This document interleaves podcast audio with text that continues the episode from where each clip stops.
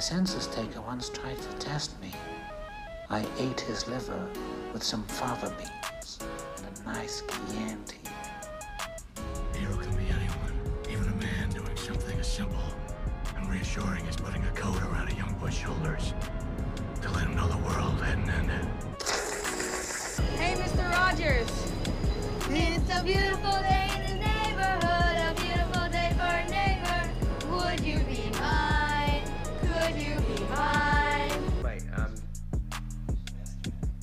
You won the gig then?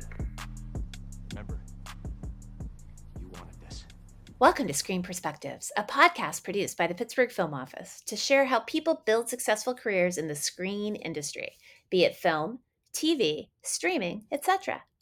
Screen Perspectives is born out of many conversations with industry professionals, sometimes over dinner, sometimes over drinks, and a lot of times driving around looking at the wonderful diversity of locations in the southwestern Pennsylvania region. Thousands of people make their living in the film, TV, streaming business, which is nationally an over $28 billion a year industry. Locally, it's responsible for over $150 million in new money to the southwestern Pennsylvania region's economy. There really is no direct pathway to success in this industry. It's a lot of hard work, networking, and you have to account for a little bit of luck to be successful. The Pittsburgh Film Office is excited to share these amazing individuals' stories with you so you can learn how they did it and determine your best path forward. Screen Perspectives is hosted by me, Dawn Keezer, director of the Pittsburgh Film Office, and the incredible Kevin Smith, screenwriter and screenwriting instructor at the University of Pittsburgh. Thank you for joining us.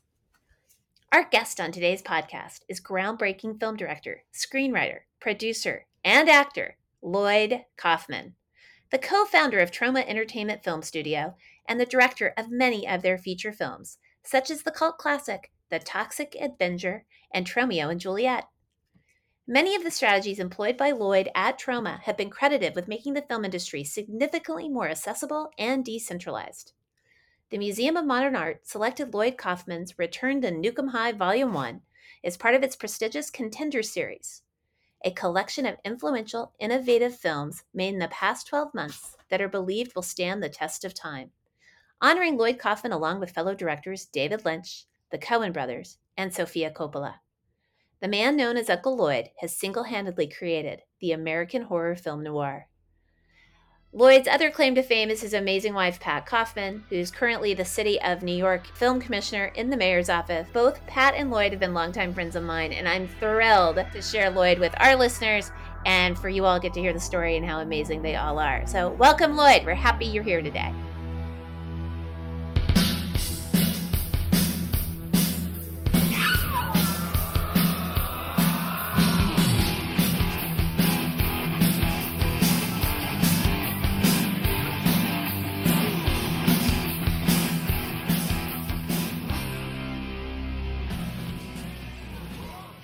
I want to take us back to uh, Squeeze Play, which was right around 1979. What What is a squeeze play?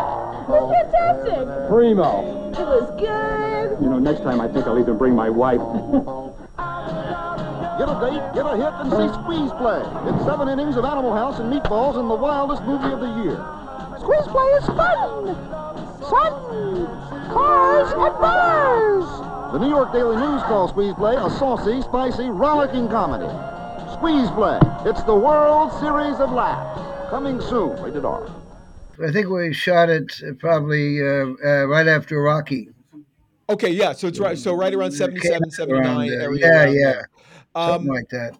the, that really had such a great response. Was that a, a response that you anticipated? Because it became such a popular film for obviously for a number of unique reasons and fun reasons. But did you anticipate that in any way, shape, or form? Well, I was uh, um, lucky enough to be involved in producing Cry Uncle, which was the film uh, that uh, John Avildsen directed Mhm. prior to uh, Rocky. Yes. And Cry Uncle, we made. Mo- uh, I only had a little piece of it, but I made a lot of money. So um, and um, and we had fun because Cry Uncle got banned in a few places, and uh, the, we, Lee Hessel put the footage back. He was the financier who who was nice enough to uh, let John Avildsen take a, a crappy, pulpy uh, paperback book and make it uh, with uh, uh, Allen Garfield, oh, Allen Garfield, and a very strange uh, tall woman. Before we jump in the squeeze play and all the the you know the uh, Schwartz, the Brave Detective, all these other things, I wanted to. a- I, I Don't wanted to ask. Brave Detective Four. Okay. The worst film ever made. Uh, no, no, uh, Ishtar. Yes, it Um, is, that- it but uh, let me ask you this: Your first love, correct me if I'm wrong, but was musicals. Uh, well, you- uh, Pat was uh, my wife uh, comes first, Right. But uh, but yeah, I was a theater buff as a child, and uh, I, I Mm-hmm. You- very much enjoyed musicals, and uh, regret that uh, there aren't more musicals like Shucked. Shucked is very good. It's a new one. Mm-hmm. Actually has songs that uh, you can kind of sing as you're leaving the theater. The way history is written, jump into the first Thanksgiving.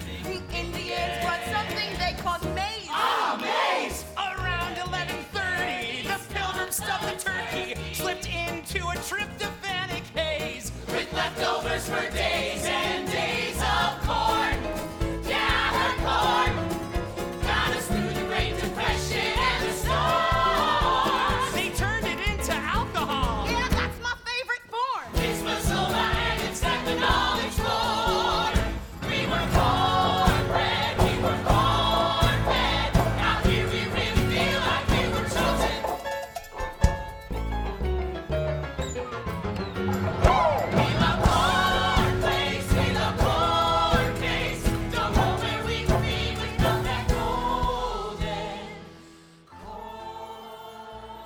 So your superhuman mop boy, Yes. uh, Melvin, uh, from New Jersey, right? Right, right? Your boy from New Jersey.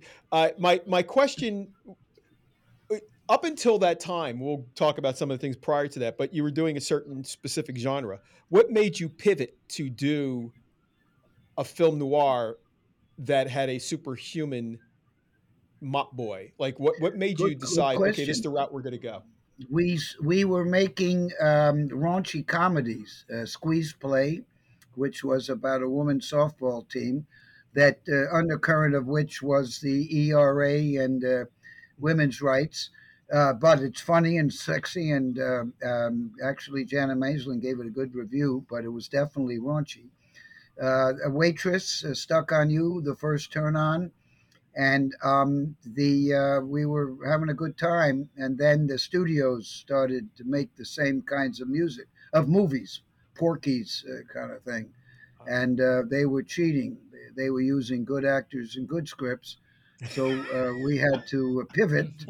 And uh, Michael Herz had read a headline in Variety saying that uh, it may not have been Variety; it was in some studio rag uh, that um, said uh, horror films are no longer commercial.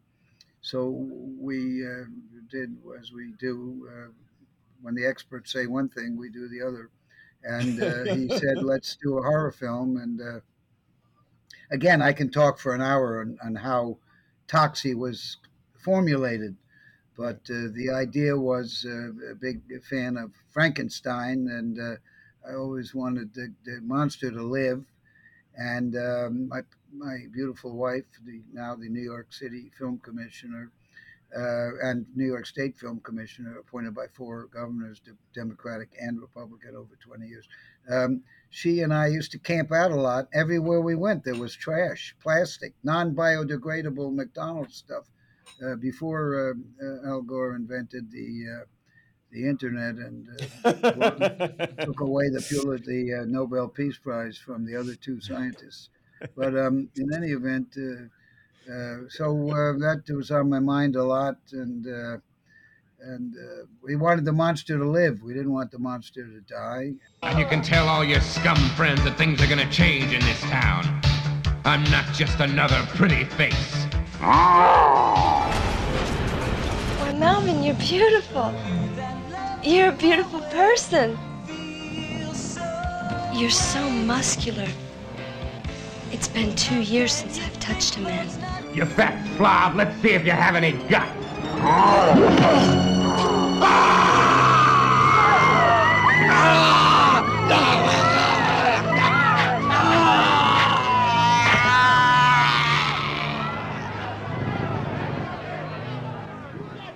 Officer O'Clancy, take care of this toxic waste. Uh, see, there you go. Where did you come up? uh, Did Melvin, his name, have any backstory to it? Mad Magazine.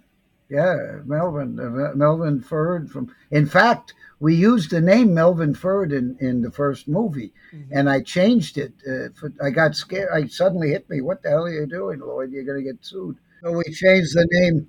We changed the name from Melvin to uh, uh, Melvin Junko, Ah, which I gotcha. just a name I made up. But last uh, last weekend I was in Phoenix with uh, the guy who played uh, Melvin, uh, uh, Mark Torgl, and uh, he goes to he gets invited to festivals too, um, and uh, he's he, I don't other than the Troma movies, uh, Toxie one and two. Uh, he's a, uh, cuts trail edits trailers in L.A. and uh, has been one of the go-to uh, trailer makers. Well, look, Lloyd, as as we've discussed, you're a legend, and I'm not going to talk about how old you are, but you have lots of experience, which is really helpful. And we have two amazing young new graduates from the University of Pittsburgh as our producers. Oh, Jenny, go ahead. Yes. Thank you again so much for joining us today. It's an honor to talk to you. Once again, I am Jenny, and my question actually kind of pulls us back from a lot of the specifics. I was hoping that you could talk a little bit about the importance of both cult movies, but also independent studios. A lot of students right now really only see the importance in the bigger studios. So, if you could tell us about the importance of these things, that would be lovely. Uh, it's a good. Uh, I've written. First of all, I've written seven books about the making of uh, Troma movies, and, and and each book is half the, the doing it the right way. With uh, I've interviewed Oscar-winning directors and and people like Stanley and Cronenberg and uh, George Romero. But uh, the other half is uh, just the, Troma way. Direct your own damn movie, produce your own damn movie, make your own damn movie, sell your own damn movie. I think it's very important to see a lot of movies by uh, filmmakers who did achieve uh, uh, freedom because uh, not everyone can be George Lucas. Uh, and it's a great thing to aspire to. But uh, most of the uh, mainstream uh, directors, with all due respect, they're hired hands. And they don't, they get ruined by the suits very often. They make one good movie and then uh, they are. Suddenly a committee takes over and tells them how to do it, and that's that started way back when movies began. Preston Sturges, he was the Oliver Stone of his day. He made five huge hits in a row, and the suits still uh, bothered him. And uh, look at Orson Welles. What happened to him after Citizen Kane? They destroyed the magnificent Ambersons. They they uh, they never let him alone. They ruined him, uh, and. Uh, there's a very good documentary on HBO or somewhere called uh, "You'll Hate Me When I'm Dead." It's terrific. It, it chronicles uh, Welles's last film, which is which was ha- finished by uh, people who worked for him, by Gary Graver, his uh, cinematographer, uh, later in life. And uh, it's you see that Welles was totally independent. It matter what he wanted to do, what he wanted to do, and um, you you really uh, either get inspired or you say this is nuts. I, I don't want to do this. I want to I want to uh, go out to California and uh, be uh, you know whatever. But uh, James Gunn was a, a movie nerd. Uh, he started with us. He loved Troma movies when he was in college, and um, but he wanted the red carpet. He wanted the uh, the uh, big studio treatment but he got it on his own terms. As a follow up, I guess going off of, so you recommend a lot of college grads, college students to watch those documentaries. Do you have any other advice for? Uh, watch movies. Yeah, watch movies. Watch Turner Classics. Uh, watch uh, Tod Browning's silent movies. They're all accessible. Uh, not to mention Chaplin, Keaton, Harold Lloyd, uh, and Stan Brakhage, the most important visual artist of my lifetime. Uh, experimental, living in, uh, you know, watch a lot of movies. Read uh, von Sternberg, Joseph von Sternberg's um, autobiography, Fun in a Chinese Laundry, or or Chaplin's My Autobiography, or or Preston Sturges's Between the Flops. I mean, they're wonderful, and and they're, they're Frank Capra, the name above the the title. You see how he gets more and more bitter because he he started to get gray listed, you know, almost blacklisted, and uh, and in spite of his uh, track record, uh, he was uh, again being uh, kind of brought down by the uh, mediocre um, studio people. So uh, it's very hard to, to, to have creative freedom, and and uh, uh, I've traded creative freedom for um, fame and fortune, and I'm unable to to nor my brother too, who was much more talented than I. He made Mother's Day, which is Eli Roth's favorite horror film. Hey, if you're free for the weekend, there's a lot going on. This is New York. Free for the weekend. Free for the weekend. Free for the weekend. I'll never be free as long as I'm a black man in America. You also have to be a bit of a creep not James Gunn or Eli or Eli Roth, but people like Abel Ferrara. He's a, he's 100% creep, and uh, there are a lot of these creeps. In fact, some of them are getting kicked out because of uh, what they do. Uh, you know, the uh, groping people and beating up people or whatever. Mm-hmm. Uh, but James is the best person you'll ever meet. Eli Roth's the best person. They're the nicest people. That if you met them, they would encourage you, Jill, uh, and they'd, they'd help you uh, Trey Parker and Matt Stone too. They were great. They were they found Troma amusing too. They they uh, came to us. We were the first stop on the trip, and my partner Michael Herz. Well, they hadn't finished the movie. That was the other thing. And Michael told them, "Well, go to the rich companies and see if you can get a pile of money." And then we became the last. Nobody understood Cannibal the musical, and um, and it's a musical uh, about cannibal. It kind of Toxic Avenger meets uh, meets Oklahoma. Oh, hello. Uh, could you tell us how much further it is to Provo? We have to get some supplies for our big trip into the Rocky Mountains. You'll never come back again. It's got a curse on it. Provo? The Rocky Mountains, I gotta warn you. You're doomed. Doomed. Doomed. You're doomed. Doomed.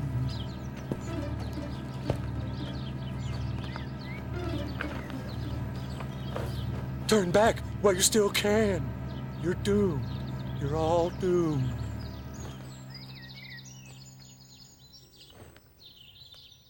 Thank you. And uh, it's hilarious. Uh, you got it's really one of our best uh, uh movies, and uh, we can't take really any credit for it other than helping those guys. But they're the nicest people. They're the kindest, uh, soft-hearted, lovely, lovely people, and for, obviously geniuses. South Park gets better and better and better, and their puppet movie is uh, terrific, and they're they're great. So you know the people at the the top of the mainstream are not all. Uh, you know, there's a very small percentage of people who are the best people in the world.